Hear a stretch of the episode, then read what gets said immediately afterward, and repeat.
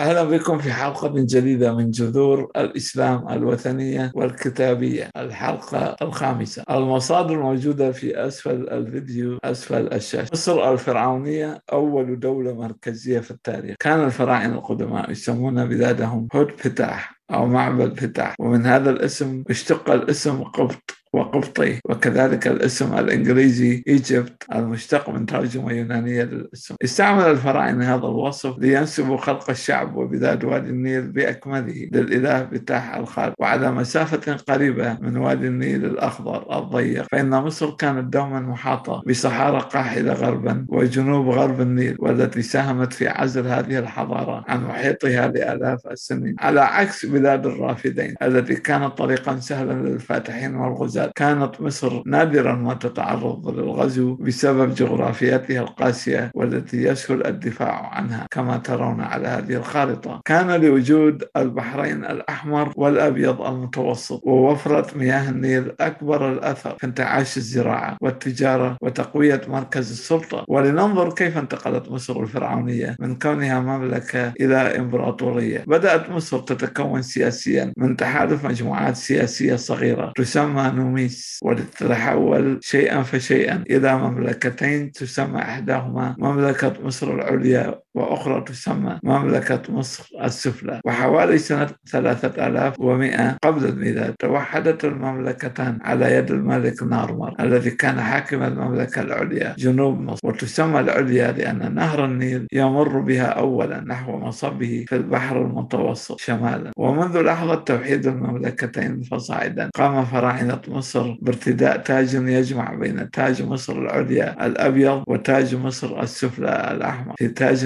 أبيض وأحمر. يرمز للوحدة. يقسم المؤرخون التاريخ المصري القبطي القديم إلى ثلاث فترات. أولا العصر القديم أو المملكة القديمة أو عصر الأهرامات الذي يقدر امتداده من سنة 2686 إلى 2160 قبل الميلاد ويتضمن الأسرة الحاكمة الثالثة إلى الأسرة السادسة. ثم عصر المملكة الوسطى أو العصر الإقطاعي الذي يتضمن الأسرة الحادية عشرة إلى الأسرة العشرين ويمتد من 2030 إلى 1700 120 قبل الميلاد ثم عصر المملكة الحديثة أو العصر الإمبراطوري متضامنا الأسرة الثامنة عشرة إلى الأسرة العشرين بين سنة 1570 إلى 1075 قبل الميلاد تحت حكم الإمبراطورية الفرعونية وفي ظل حكم تحتمس الأول قامت مصر ببسط سيطرتها على أرض كنعان شمال شرق مصر وهي ما تسمى بفلسطين وإسرائيل حديثا حوالي سنة 1490 قبل الميلاد هزم الفراعنة تحالفا سوريا كنعانيا. يتكون من حوالي 100 ملك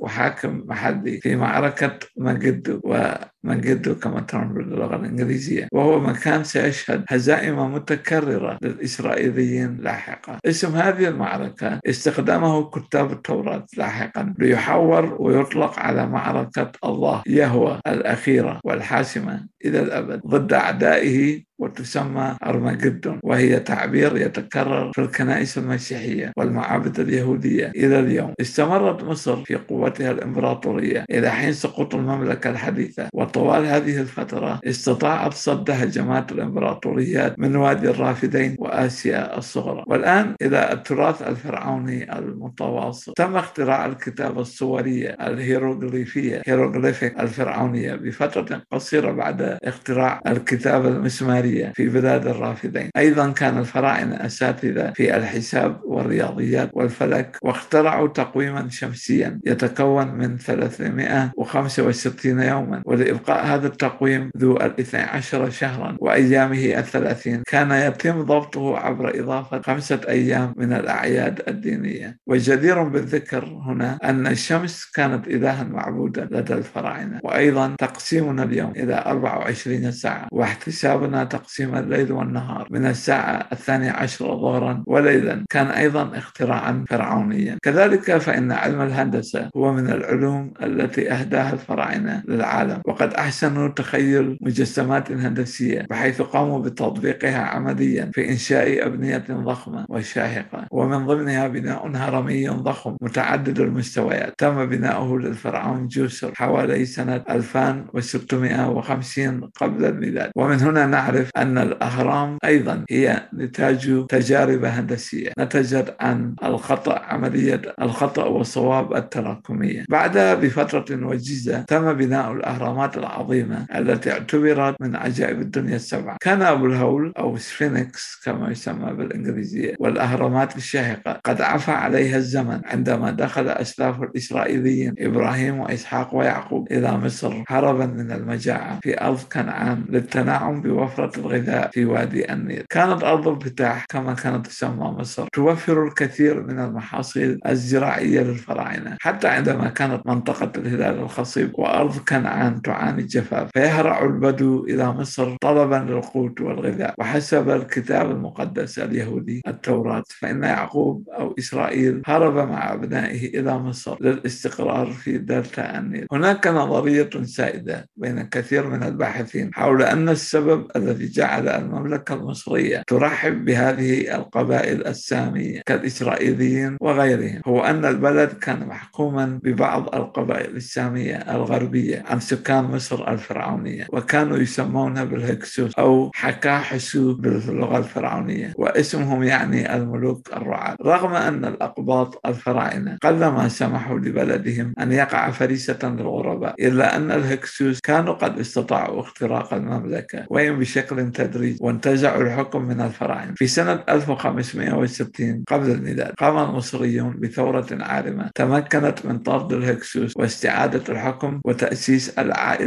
الثامنة عشرة هذه العائلة الحاكمة تضمنت بعض أشهر الشخصيات في التاريخ الفرعوني القديم كالملكة القوية حتشبسوت والفرعون تحتمس الثالث وآمون حتب الرابع أو من سوف يسمى لاحقا بأخناتون. آمون حتب تميز عن جميع ملوك مصر القدماء لأنه بعد فترة وجيزة من بدء حكمه فقد قام بعمل أغضب جميع الكهنة والطبقة الدينية عبر إعلانه تأسيس دين جديد وغير اسمه من أمنحتب الرابع إلى أخناتون الفعال للإله آتون. وقد حكم أخناتون من 1364 إلى 1347 قبل الميلاد داعيا الجميع إلى تدمير أصنامهم حيث كان الإله آمون وصنمه يعتبر كبير الآلهة وأن يتجهوا لعبادة آتون أو الشمس التي اعتبرها تجسيدا لإله واحد مع الاعتراف بآلهة غيره كتابعين للإله الحي. هينوثيزم. جدير بالذكر أن آمون رع كان أيضا إلها متصلا بتقديس الشمس كغالبية أديان الحضارات القديمة. أما عن عقيدة التوحيد رغم حكمها لفترة قصيرة في مصر إلا أنها أزيحت من الحكم حيث قام ابن أخناتون المدعو توت عنخ آتون بتغيير اسمه إلى توت عنخ آمون والعودة للدين القديم. إلا أن فكرة عبادة إله واحد لربما ساهمت في خلق عقيدة التوحيد الموسوية. موسى مؤسس الديانة الإسرائيلية اليهودية ولاحقا أيضا له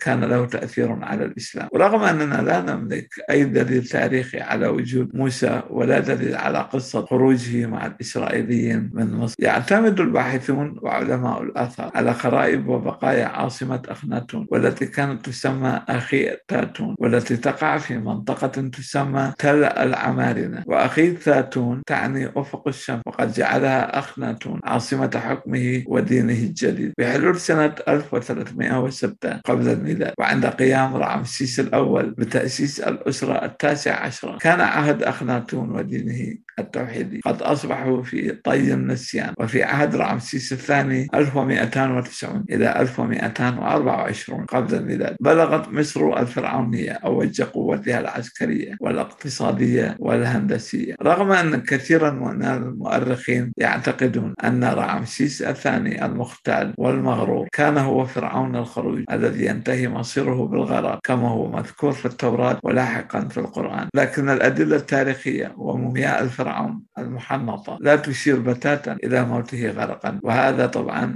إعادة ترميم لوجه الفرعون عبر التكنولوجيا الحديثة اعتمادا على جمجمته المحنطة. رعمسيس الثاني كتب لنفسه تاريخا مليئا بالانتصارات وحتى هزائمه حولها إلى انتصارات مجيدة على الجدران وهروب عدد صغير من العبيد العبرانيين الإسرائيليين. إن كان قد حصل فعلا لم يكن ليستحق الذكر من قبل كتاب الفرعون. أقدم نص مكتوب يذكر اسم إسرائيل. هو نقش يصف انتصارا للفرعون. من انفتاح 1212 إلى 1202 قبل الميلاد. ابن وخليفة رمسيس الثاني. والذي يخبرنا فيه أن شعب إسرائيل هذا قائم في مملكة خاصة به وأنه قد دمر ذريته. وهذا وهذه الكتابة هي كلمة إسرائيل أو الحديث عن إسرائيل باللغة الهيروغليفية. أرجو منكم الاشتراك في القناة إذا عجبكم الفيديو. وشكرا للمتابعة. إلى اللقاء في حلقة أخرى.